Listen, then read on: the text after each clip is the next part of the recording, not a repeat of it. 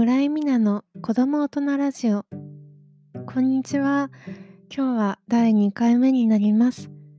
本日も前回に引き続いて合同会社アイリスオンライン代表の沖原さんにお越しいただいております。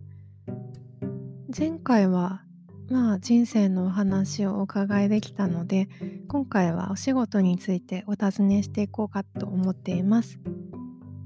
シニアの方にインターネットを普及させるまあインターネットとかスマートフォンタブレットの使い方を伝えるって実はすごく難しいことなのではなかろうかと思っていますのでそのあたりのお話なども聞かせていただけたらなと思っています。あとは沖原さんが感じるシニアの方の魅力ですとかあと今後の展開などについてお聞かせ願えたらと思っています。ではどうぞお楽しみください。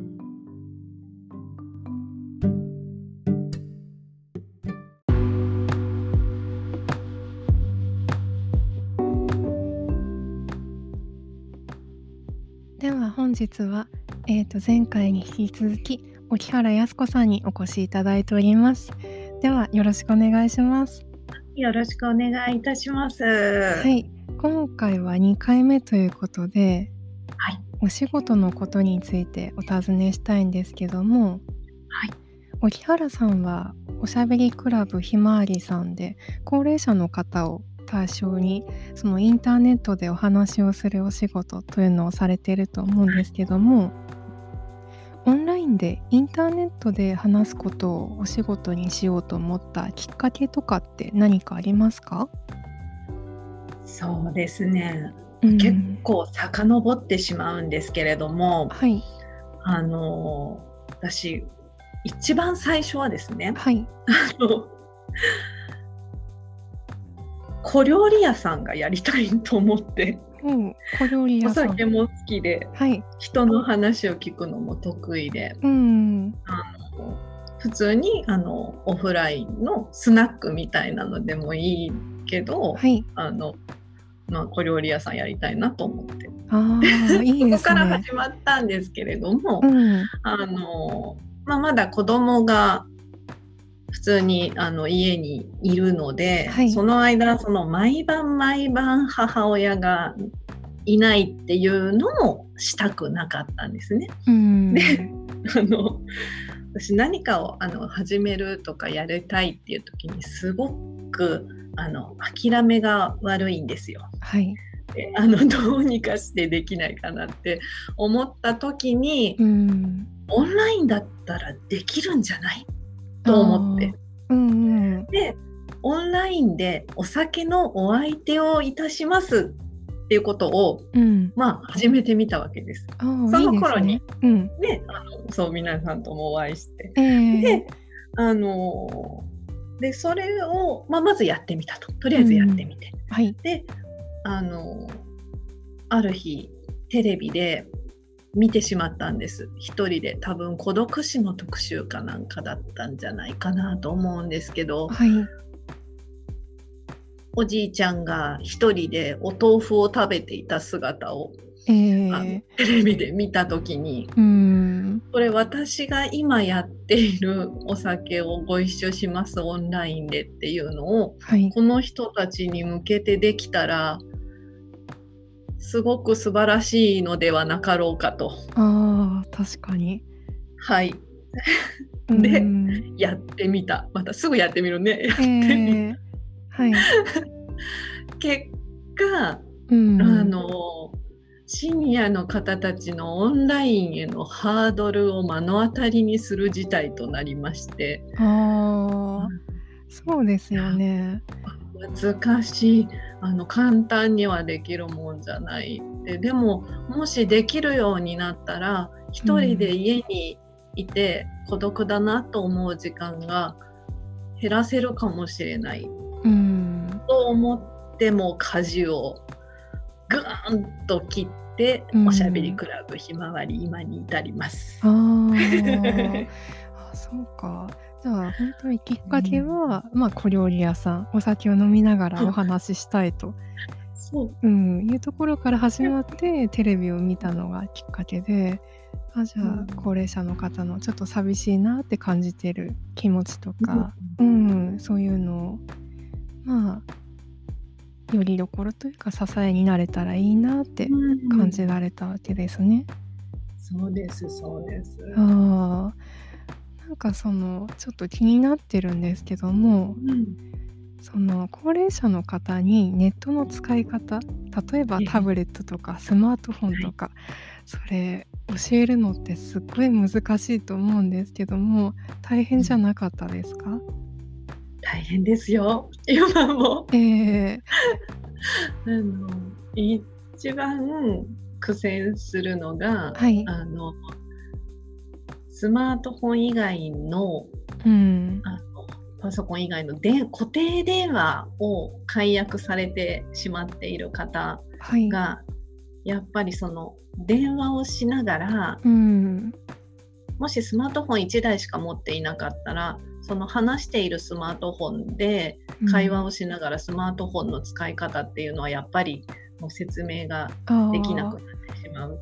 っていうことが最近ですね。ちょっと、はい、あの増えてきているんですけれどもそれが今一番難しいパターンかな。はあ、確かにどうやって説明すればいいんだって。そう、うん。まあ、そんな方たちのためにあのお手紙のやり取りとか、はい、文通とか交換日記は用意させていただいてるんですけど、えー、あそのメインは、まあ、電話とかテレビ電話でもともと考えてらっしゃってて、うん、文通とか交換日記っていうのは、まあ、そういうスムーズにちょっと最初は使えないよっていう方向けに、まあ、作ったサービスというか。うん、そうです、うん。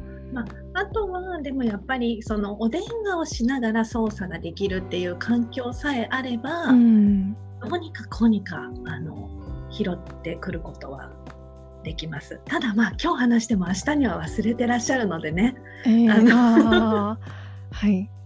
もう毎日毎日でももう慣れるまでも、うん、同じこと100回聞いてもいいです。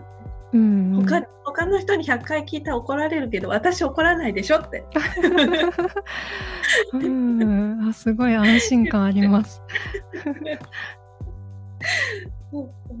私だって忘れるしね、うん、あ 聞かれたこと。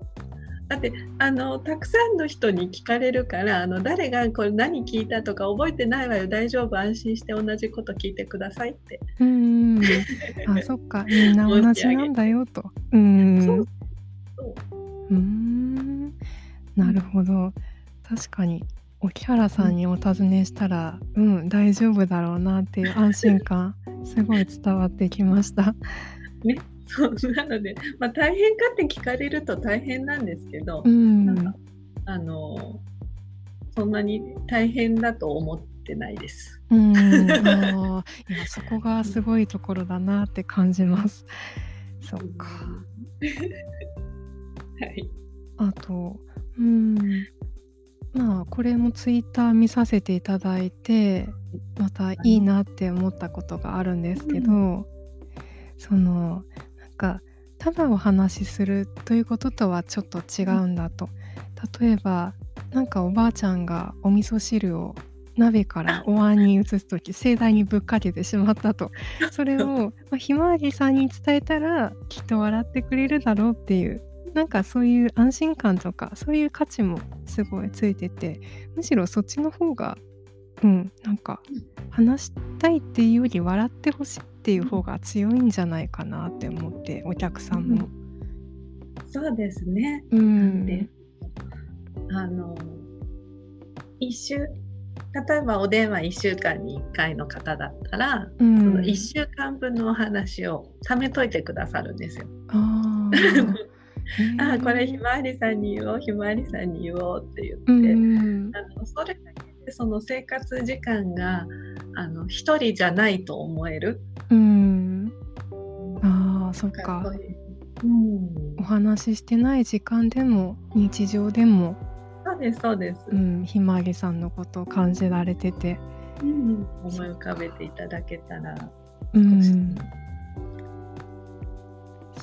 孤独って1日にタバコ15本以上吸うのと同じぐらいの体に悪影響があるんですって。へえ、タバコ15本。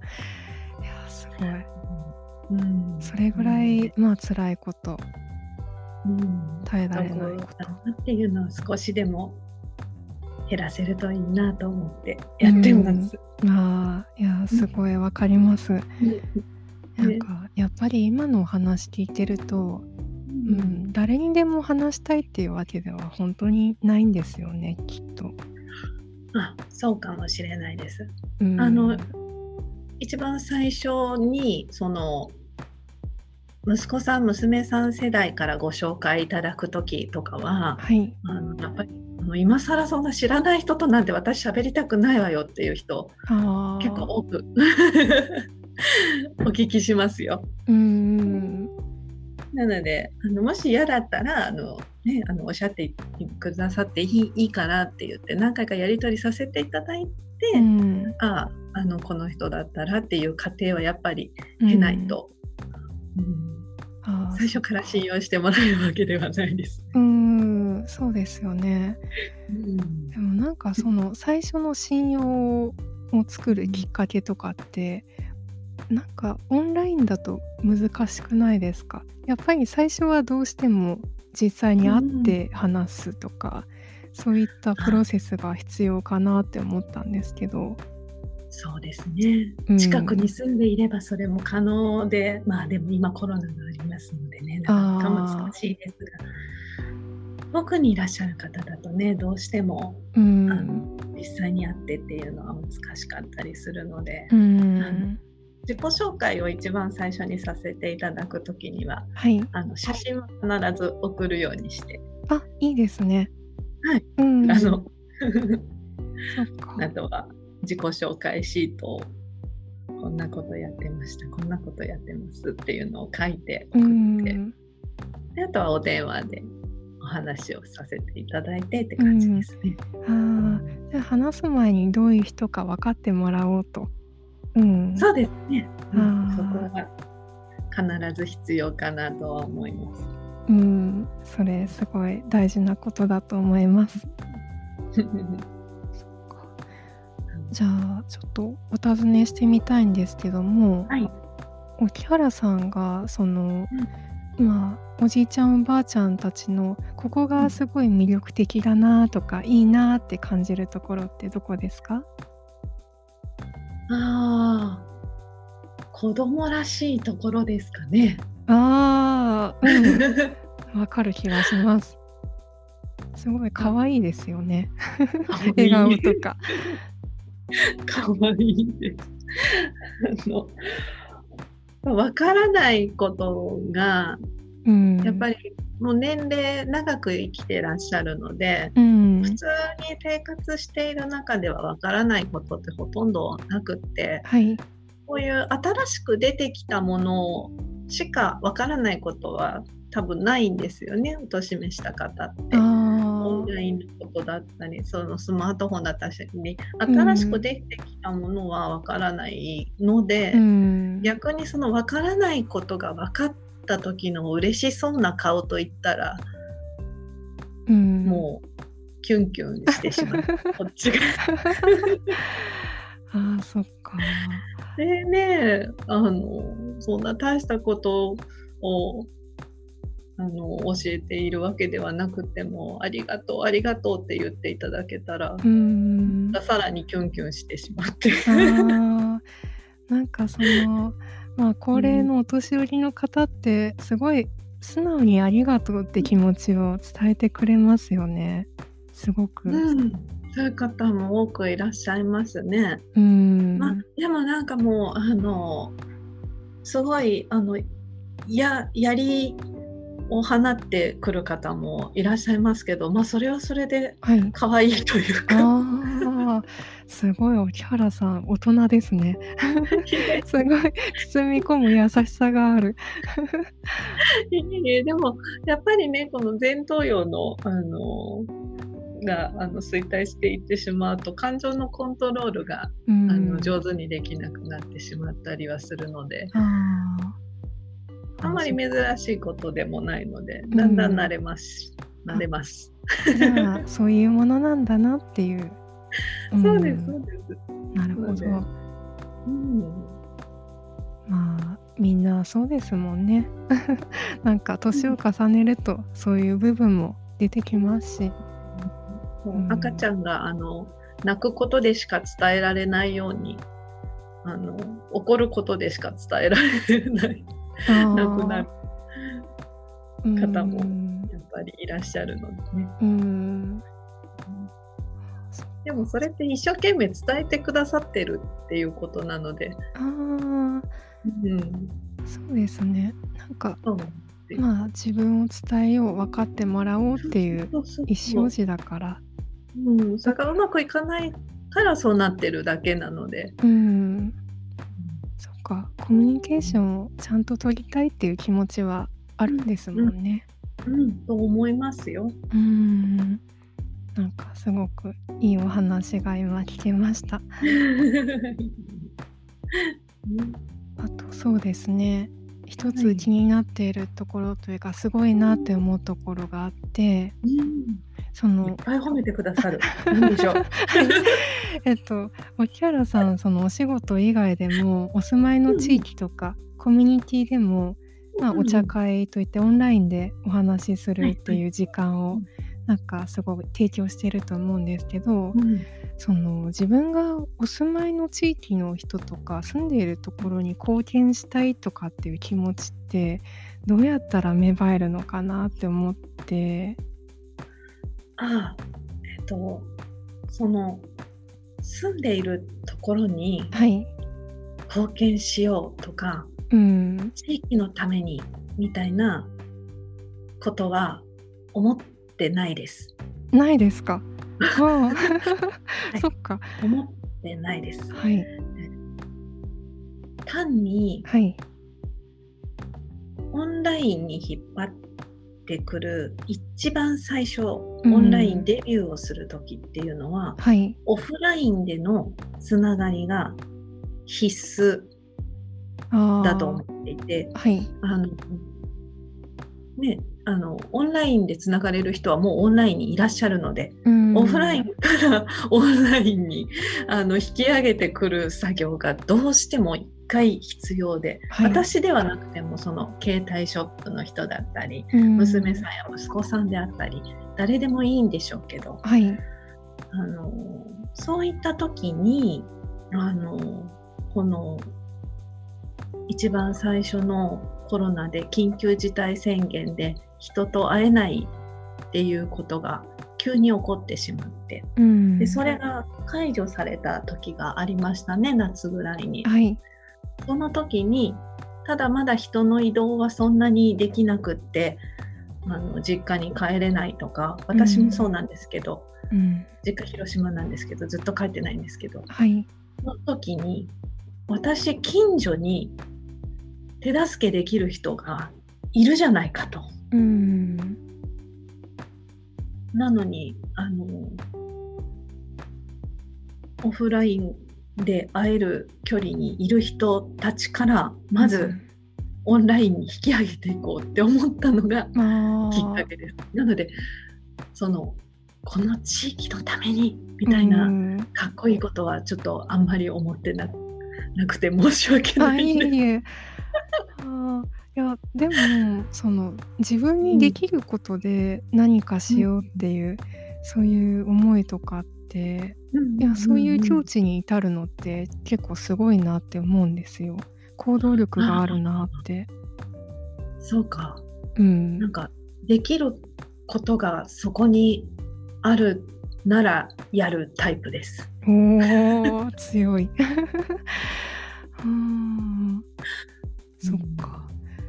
いや。なんかあんまりはい。できるかできないかしか思ってないかもしれないです。うん。あできるんだったらやると。そうそうそう。やりたいかやりたくないとかよりもできることがある、自分にできることならやる。うん。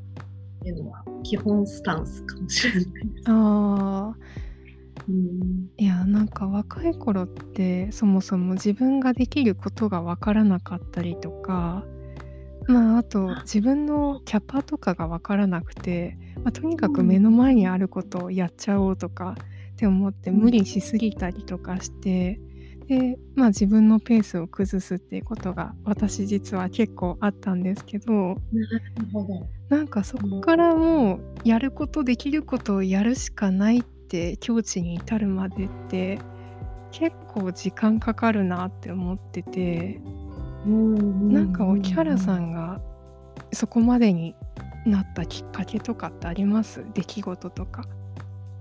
あえっと私もその境地まで多分行ってないと思います。あそうですか今でも詰め込みすぎてやりすぎて、うん、あの一人で勝手に潰れそうになっている時もあります。あ でも、はい。やるって言っちゃったからやるみたいな。感じですね。ーうん。うん、うん、そっか。そういうものか。う。うん。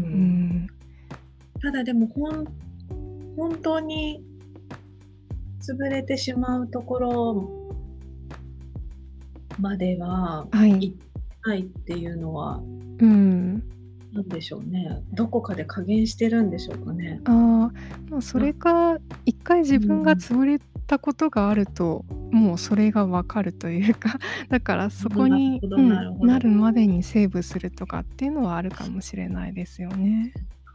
あとは24時間の縛りの方が大きい先に来るかもしれないですね。心のはい。あの潰れるよりもう20ん時間だけはもう伸びないので、あ1ー日24時間以上。うんそっちの限界が先に来てしまうのかもしれないです。あー。私は。じゃあ一日って24時間短いなって感じる派ですか？感じるタイプですか？時間もっとあればいいなとかって思ったりただだからきっと時間もっとあったら私死ぬと思います。ああそっかそういうことか。そう。なるほど。それこそあ潰れると思います。うん。24時間でいてくれて、ーはい、あの睡眠ももう、うん、もう気絶気絶なんですけど私うん。にとって睡眠は。あ そっか。することできっと、あの潰れない程度に保ってるんじゃないかな。あーなんか大事ですね時間って。そうかもしれない。うん無限にあったらずっと走りっぱなしになっちゃうから。そっかそっかうん。そうかもしれない。うん面白いです。ね、では最後なんですけど沖原さんにとって仕事ってどういうものかお尋ねしてみたくて、仕事か。はい、うんそうですね。うん、現実の実際の社会と世界とはい、実際のお金を使ってやれる最上級のうん、お遊び。おお、ゲームゲームって言ったらちょっとあれかもしれないですけど違う聞こえ方にまたなってしまうかもしれないですけど、うん、その代わり本物使ってやるので本気でやらないと生きてすらいけないおし、お、美味しいものすら食べられないし。あでも何でも好きなことができてーうん、私にとってはすごく面白いというか楽しいうん、遊びです。おー。なんかサバイバルだなっていうのもちょっと感じました。うん、でも遊びって気持ちを持ちながら働けるのってすごい幸せなことだと私も思います。うん、うん、そうね。選べるのでね、うん、嫌なものはしなくてもいい。うん、と私は思っている。うん、そうですね。それって自分のことを大切にしてるからでしょうか？うーん。大切にどうなんでしょうあんまり自分を大切にっていう意識はそこには感じなくってはい。これだけ選択肢がたくさんあるんだからうん。あの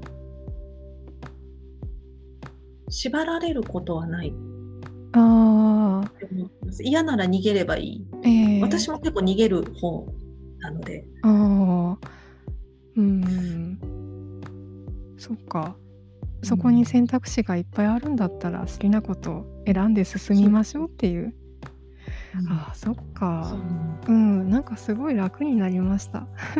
今のお話聞けて。うん、そっか。うんいや、ありがとうございます。ないことでございます。いえいえ。でもそしたら、うん、うんひまわりさんの今後の展開というか、これからどういうことできたらいいなとかっていうのはありますか？そうですね。あの急に人生100年時代なんて言われるようになって、はい。今まで定年が来たらちょっと孫と遊んでお迎えが来てっていうことではなくなってしまった急に。うん。で今でその後60歳から100歳まで40年もあるのにはい。そこの遊び場うんがすごく少ないって思っていてそれこそ選択肢が少ない。うん。で趣味を探すにもねおじいちゃんおばあちゃん向けの会ばかり用意されていたりボランティアを勧められたり、うん。もっとが遊び場がたくさんあってもいいんじゃないかなって私は思っているのでうん。そこにちょっと大人がうん遊べる場所っていうのを今後仕掛けていきたいなっていうのがあります。ああ、いいですね。うんなんか私がおばあちゃんになっても、うん、そういうところで遊びたいです。沖原さんが今行ってるサービスとかたく。用意しておきます。ええちょっと先に行きますので私。いえいえ。まあ、その時にも残っているように、ええ応援してますので。そうですね。ええ ありがとうございます。はい、いや、こちらこそありがとうございます。ありがとうござはいいます。、では本日は貴重なお話を聞かせていただき、どうもありがとうございました。はい、こちらこそありがとうございました。ではまた失礼します。失礼します。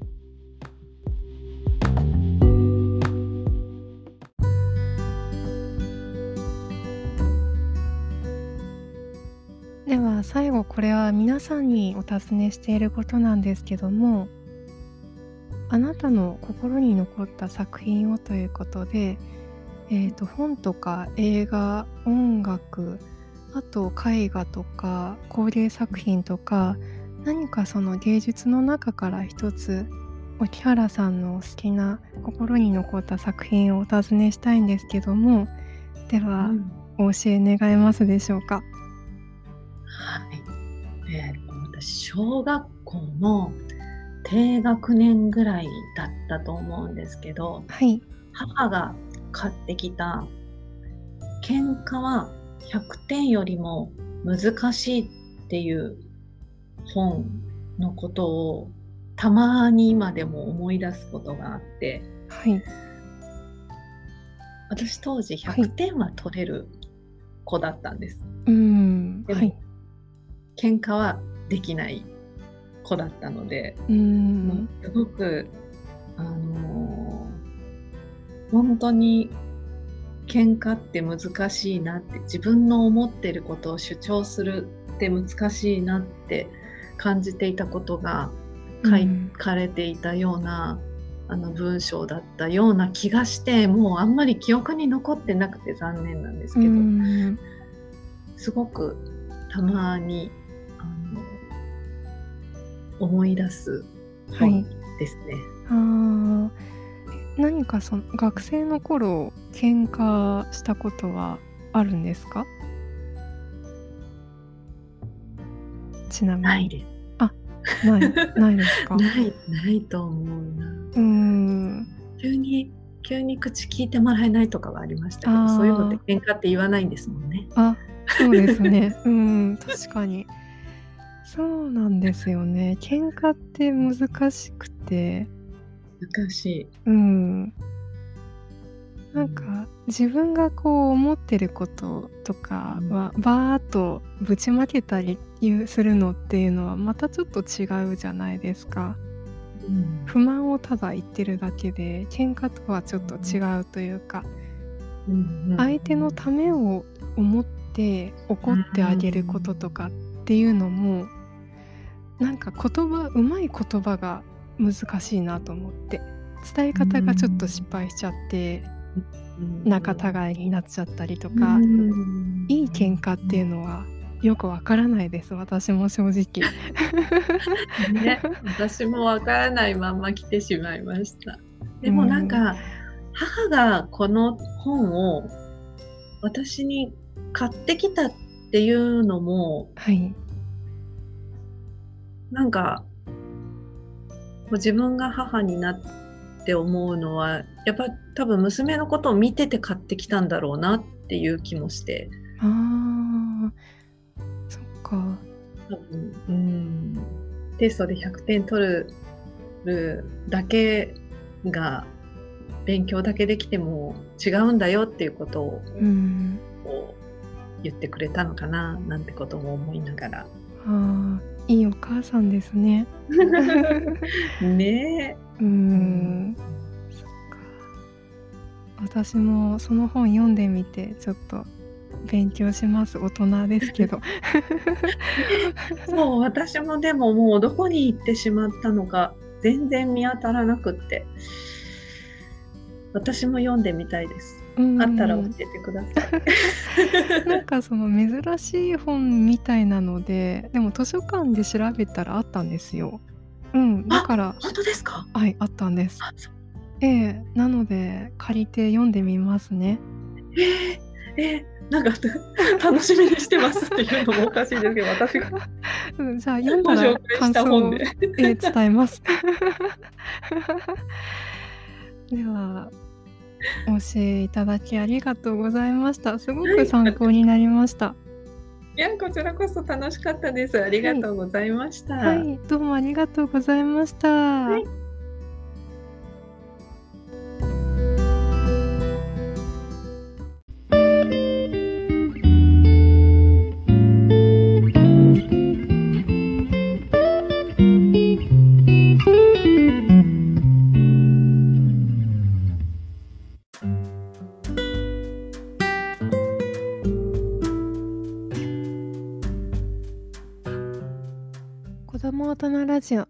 2回目エンディングです。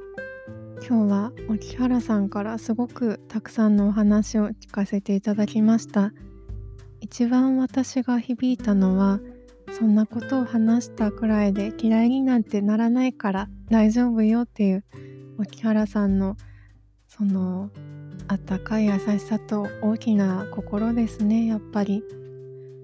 その、まあ、ラジオの外でお話もさせてもらったんですけども、やっぱり一番はそのオフライン、実際に会って話すことがやっぱり楽しいんだと。でもそれができないから、だから、まあ、その前のステップというか、予備のステップというか、そういうところでオンラインが使えるようになったら楽しいでしょっていうことをお伝えされていました。その高齢者の方もやっぱり最初はオンラインって抵抗があるんですけども、でももしその足を怪我して外に出かけることができなくなった時に、いざインターネットを使おうと必要な時に使えなくなったら困るでしょっていうお話もされてて、で、そういう話をすると、ああ、確かにね、そうだねっていうことで、インターネットじゃあ今学んでみようかしらという気持ちになるんだそうです。そういったなんていうのかな、うん、インターネットを通してのサービスではあるんですけども、実際に会ってお話しすることの楽しさも、そのすごくよく分かっている沖原さんだからこそ、高齢者の方たちも安心してじゃあ使ってみようかなっていう気持ちになるんじゃないかなと感じました。やっぱりいくつになっても安心感って多分たくさんの方々が求めていることなんじゃないかなとそんな感じも伝わってきました。今日は本当にたくさんの学びになりなまん あーと噛んじゃった。どうしよう。これ取り直したくないのでこのままいきますね。今日は私にとってすごいたくさんの学びになりました。今日聞いてくださった方々も本当にありがとうございます。思ってたよりちょっと長くなってしまったんですけども。でも聞いてくださって感謝です。では次回もお楽しみください。村井美奈でした。